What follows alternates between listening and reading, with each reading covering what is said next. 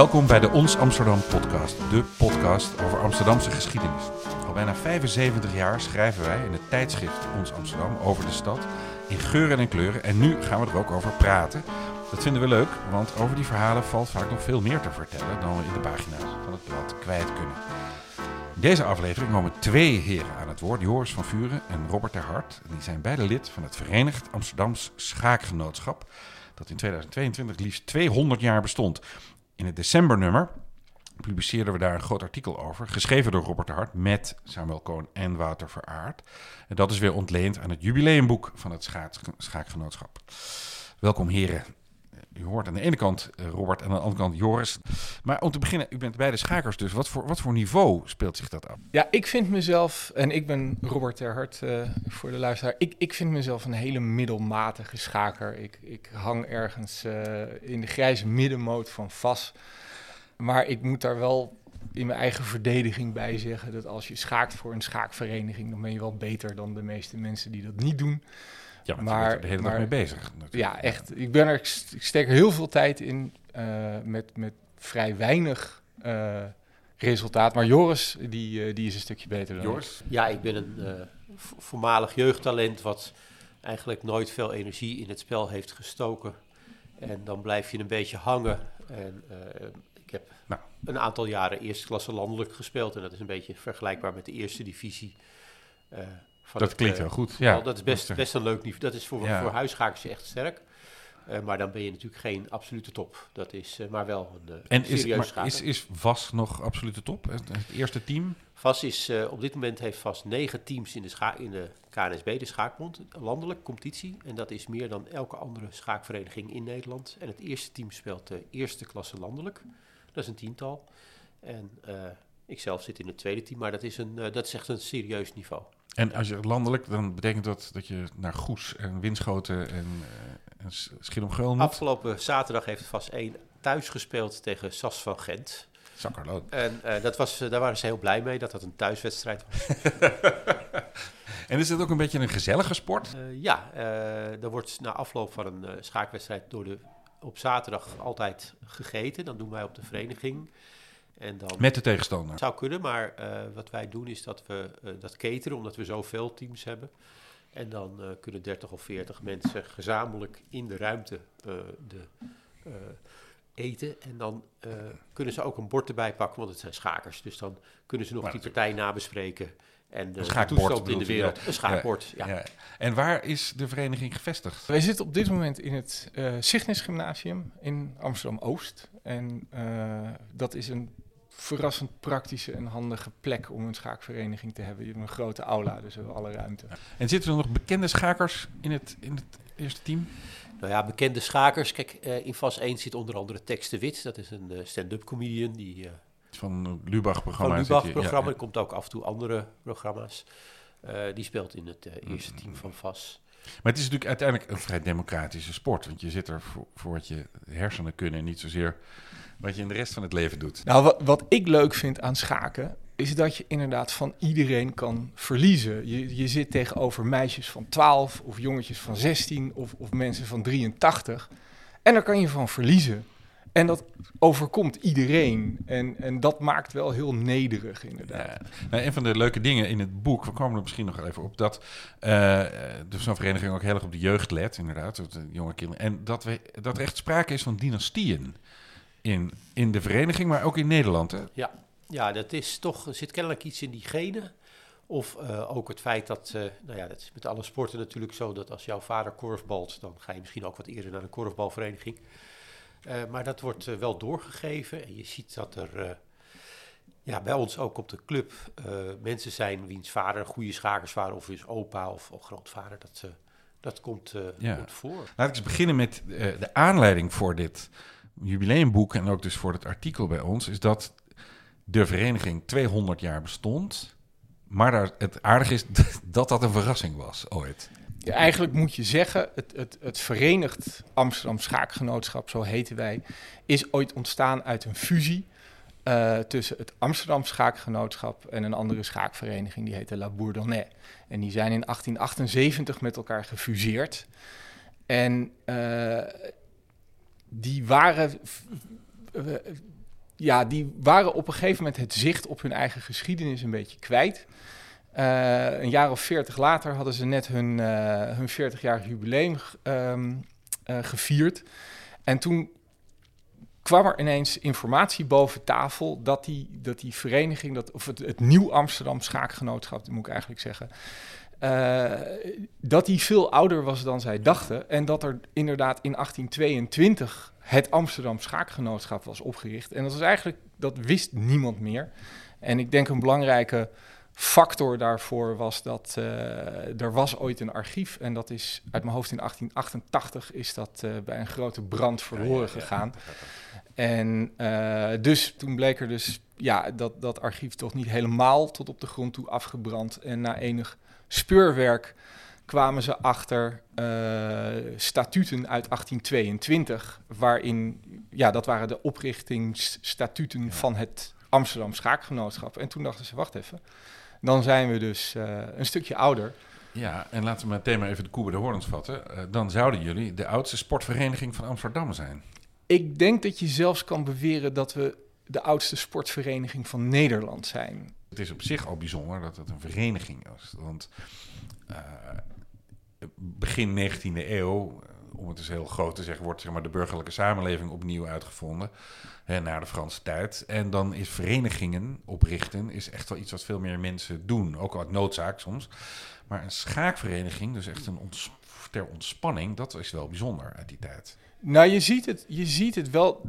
Er zijn aanwijzingen dat wij niet de eerste schaakvereniging in Nederland waren. Er is anekdotisch bewijs dat er nog weer eerder als schaakverenigingen zijn opgericht. En die kwamen waarschijnlijk ook een beetje voort uit herensociëteiten die natuurlijk al langer bestonden. Maar een van de grappige dingen die ik ontdekte, of niet ontdekt heb, maar die ik te weten ben gekomen. Nu denken wij, een vereniging is de normaalste zaak van de wereld. Maar het recht op vereniging en vergadering, dat is zelfs pas vastgelegd in de grondwet van 1848. Dus het hele concept van een vereniging bestond, zoals we dat nu kennen, aan het begin van de 20e eeuw nog helemaal niet. Ja, je hebt nu eind 18e eeuw natuurlijk wel heel veel van die sociëteiten. Precies. In de tijd voor wetenschap en kunst. Felix Meritis of zo, en Artias Amici, dat soort dingen. Daar moeten we het plaatsen, zeg maar. Dat die mensen dan ook een soort schaakafdeling of een schaakvereniging beginnen. En wat je ook ziet is, zeg maar, halverwege de 19e eeuw is er al een soort eerste schisma. Dat het Amsterdam Schaakgenootschap, daar was een soort verdeling tussen mensen die dachten van wij zijn meer een soort sociëteit en daar kan je schaken, maar daar kan je ook een krantje lezen en een beetje bijpraten. En een groep schakers die zeiden van nee, dat is allemaal, daar doen we het niet voor. Er moet geschaakt worden en verder moet je je mond houden. Ja. En daar is toen ook al een soort afscheiding geweest dat de competitieve schakers een eigen vereniging zijn begonnen. Het sociëteitsleven was natuurlijk belangrijk in de 19e eeuw, want je ging bijvoorbeeld, je werkte op de beurs en dan ging je daarna naar Zeemanshoop of naar de grote club. En daar ontmoet je je collega's. Dat is natuurlijk zo'n plek waarbij je dan ook sigaren rookt en een potje gaat schaken. Ja, zeker. En dat trok natuurlijk ook mensen aan, hè? Want het is netwerken op een ouderwetse manier. Het was ook een veilige plek. En er zijn natuurlijk hele bekende schakers die kwamen dan naar de sociëteit. Wat aardig was bijvoorbeeld is Henry Bird, was een geweldige Engelse schaker. Er is ook een opening naar die man vernoemd. En die kwam naar Amsterdam en ging meteen aan de slag met schaken. Maar die man was echt helemaal platzak. Die had geen cent. Ja. Dus die vond dat schaken geweldig. En op een gegeven moment wisten ze niet hoe ze meer van die man af moesten komen. Ja. Want die hing daar maar gewoon in die sociëteit. Had geen geld, en kon ook zijn ticket terug naar Engeland niet betalen. Maar je kon er ook niet geld mee verdienen met het schaken dus? Nou, heel weinig. En af en toe was er een toernooi. En toen was er in 1880 een toernooi met een hele grote eerste prijs, 100 gulden. Dat was voldoende om die man weer op de boot naar Engeland te zetten. En toen hebben ze gevraagd, dat was het Nederlands kampioenschap, of ze die man konden laten meedoen, mee laten spelen. En dat kon niet, want hij was geen Nederlander, hij was een Brit. Ja. En toen hebben ze iets gedaan wat typisch is voor hoe de heren van Vast dat oplosten. Ze hebben de man erelid gemaakt. En op basis van dat erelidmaatschap kon hij meedoen aan het Nederlands kampioenschap. Ja. Tot grote vreugde van iedereen in de sociëteit wist hij die eerste prijs ook te winnen. Dus hij is Nederlands kampioen geworden als Brit in 1880. En toen ook meteen naar de boot gebracht de volgende week om terug naar Engeland te gaan. om zo van deze dronkenlap af te zijn. Met 100 gulden in zijn zak. Dat zal snel verdwenen zijn. Maar. En was het spel eigenlijk toen ook anders? Ergens in het boek staat een partij tussen Veraard en Heijermans, de vader van de toneelschrijver, die 5 uur duurde. Dat lijkt mij lang. Maar werd er op dezelfde manier gespeeld met een klok? Dat wel. En 5 uur, dat doen we nog steeds. Dus wat dat betreft is er niet zoveel veranderd. Maar als je nu kijkt naar partijen van vroeger, dan zelfs een beperkt schaker als ik, die denkt van dat zou je tegenwoordig heel anders doen. Maar wat is het dan beter geworden? Hoe je denkt over strategie. Met name in de 19e eeuw was het recht vooruit. Gewoon, laten we zeggen, alle ballen naar voren, meteen richting de vijandelijke koning. Ja. En als je daarvoor materiaal moet offeren, des te beter. Heel spectaculair. Tegenwoordig doen schakers dat wat beheerster, bereiden ze de dingen wat beter voor. Je hoeft ook niet ruksigloos in de tegenaanval. Ja. Dus in de manier waarop wordt geschaakt is er in 150 jaar echt wel heel veel veranderd. Dus het werd vroeger meer uitgevochten, als ik het zo hoor. Het was avontuurlijker. Ja, je hebt de romantische school. Er waren schakers. Paul Morphy is zo'n legendarische naam. Hoe meer materiaal hij kon offeren op weg naar de overwinning, hoe beter het was. En gaandeweg zijn mensen erachter gekomen dat je zo'n offer bijvoorbeeld niet hoeft aan te nemen. Zo op die manieren is het schaakspel wel heel erg veranderd. En er is nog iets voor de volledigheid, dat komt ook in het artikel terug, dat er natuurlijk geen tegenstanders waren, geen vereniging in Amsterdam, en dat er wedstrijden werden gespeeld die 2 jaar duurden. Geweldig verhaal is dat. Ja, nee, want we waren de enige schaakvereniging in Amsterdam. Dus als je dan wil spelen, dan speel je bijvoorbeeld tegen een schaakvereniging uit Rotterdam. En dat is wat we nu correspondentieschaak noemen. Dan ging er een brief op de post naar Rotterdam met een zet. En die ging nog wel eens met de postkoets. Dus dat duurde een paar dagen voordat die zet in Rotterdam was aangekomen. En dan moesten ze daar natuurlijk een paar dagen daar driftig over nadenken. En dan kwam er met de postkoets weer een brief terug. Dan ben je wel even bezig. Ik stel me dat helemaal voor dat op de Sociëteit de heren klaarstaan. Want er is een brief uit Rotterdam. En wat gaan we nu doen? En dan speelden ze 2 partijen tegelijk. Ik geloof... ik weet eigenlijk niet of dat tegelijkertijd of achter elkaar was. Maar het eerste wat we dus nog weten is van 2 partijen die het Amsterdam Schaakgenootschap speelden tegen een vergelijkbaar genootschap uit Rotterdam. 2-0 gewonnen. 2-0 gewonnen. Toen de tijd van de postkoets voorbij was, moet natuurlijk ook in Nederland gewoon een gereguliere competitie zijn ontstaan. En vast speelt er geloof ik een rol in, hè? Ja, dat zeker. Kijk, vast was... we hebben heel veel tijd besteed om een competitie op te kunnen zetten met 6 verenigingen. En dat gaat er natuurlijk eentje uit Den Haag, Rotterdam, Utrecht, Amsterdam. Maar ja, dat is best een gedoe om zoiets voor het eerst op te zetten. En er was er een match geweest tussen VAS en een andere club. En VAS won. En toen hadden de mensen van VAS gezegd, nou ja, als jullie nou met z'n 5 een competitie opzetten, dan spelen wij wel tegen de winnaar. Klinkt heel Amsterdams. Dat klinkt heel Amsterdams. En dat vonden die andere clubs natuurlijk niet leuk. Dus het heeft best wel wat tijd gekost om dat op te kunnen zetten. En uiteindelijk is dat dan langzaam gebeurd. En het was natuurlijk ook zo dat je dan op een speciale dag moest dan tijd worden vrijgemaakt, een hele dag.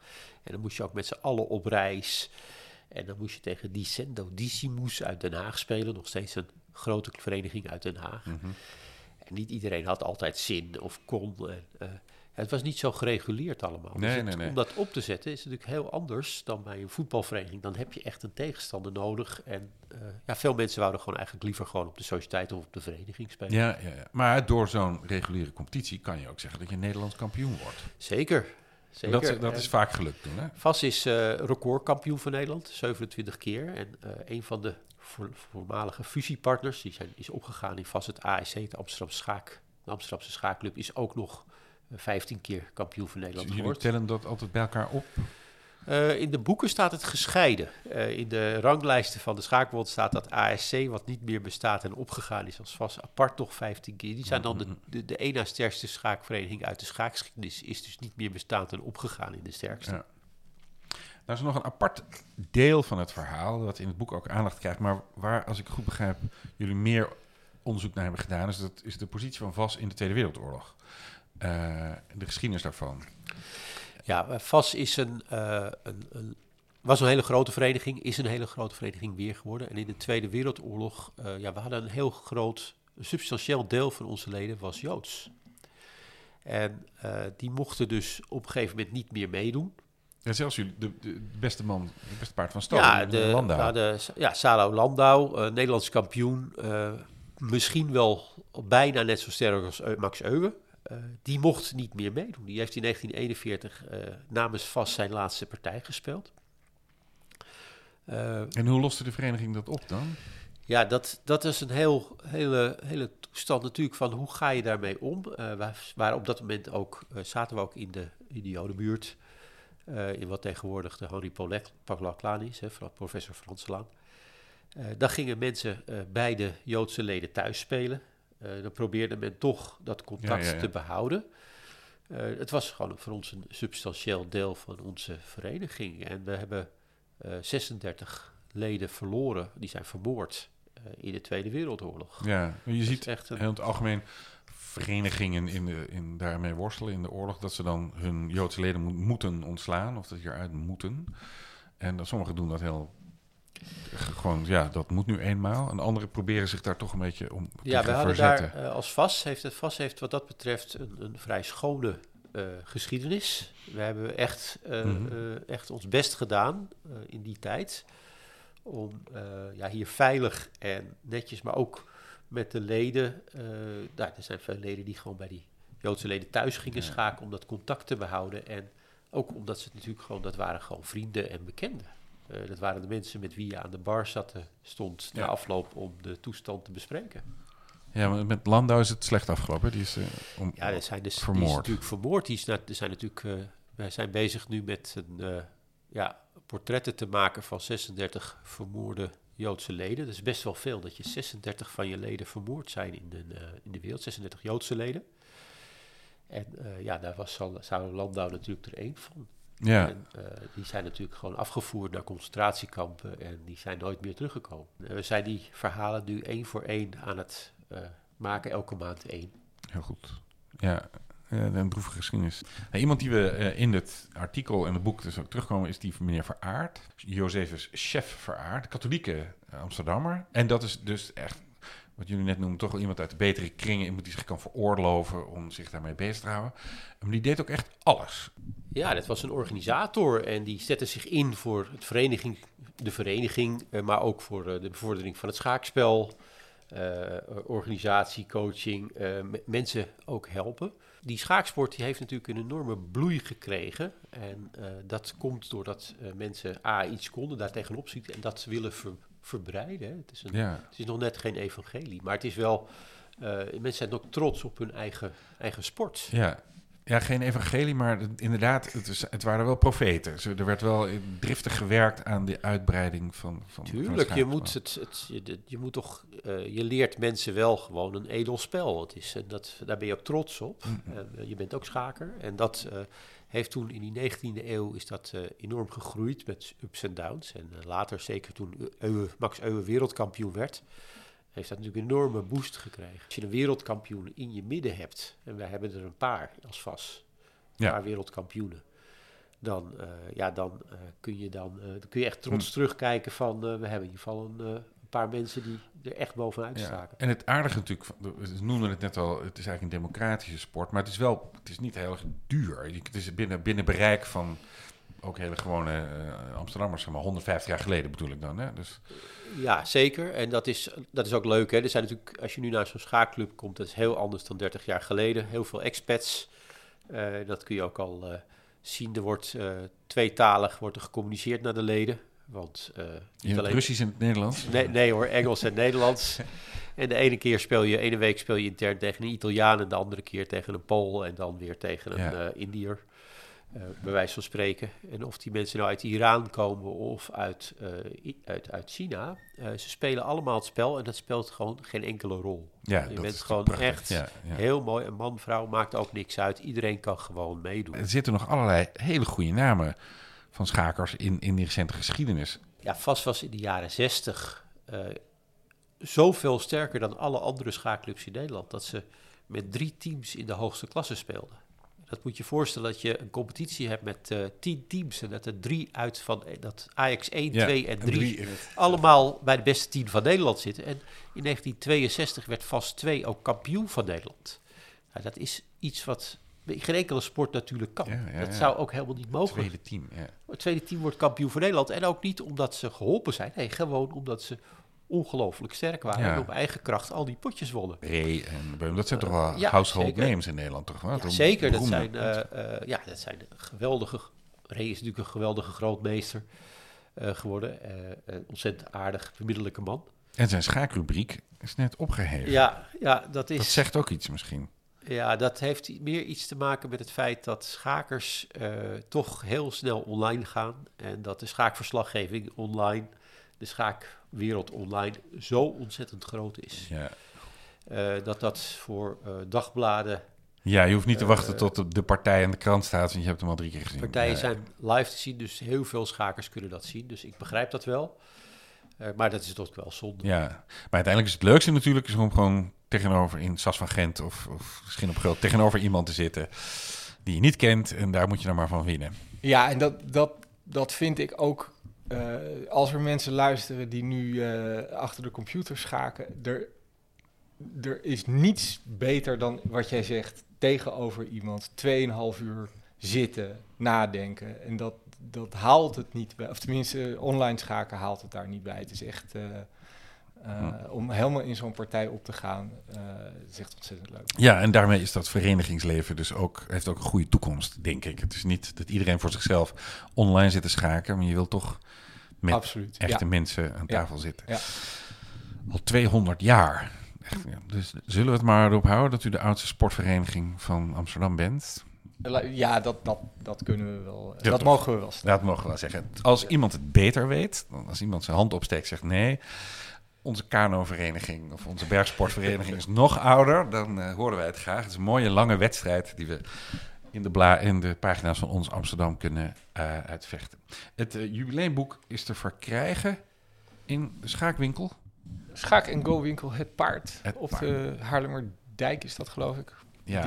Die moeten we nog wel hebben. Nou, Joris en Robbert, hartelijk dank voor je komst. Veel succes met de schaakvereniging. Dit was de Ons Amsterdam podcast. Bedankt voor het luisteren. Het artikel over het Vereenigd Amsterdamse Schaakgenootschap kunt u teruglezen in ons decembernummer. Dat ligt in de winkel en bij de abonnees al geruime tijd op de mat. Als u dit soort Amsterdamse verhalen leuk vindt, dan kunt u misschien een abonnement op ons tijdschrift nemen. En dat kunt u doen via www.onsamsterdam.nl. Deze aflevering maakte ik samen met René Karsten. De muziek werd gemaakt door Sjaak Bouma. Tot de volgende keer.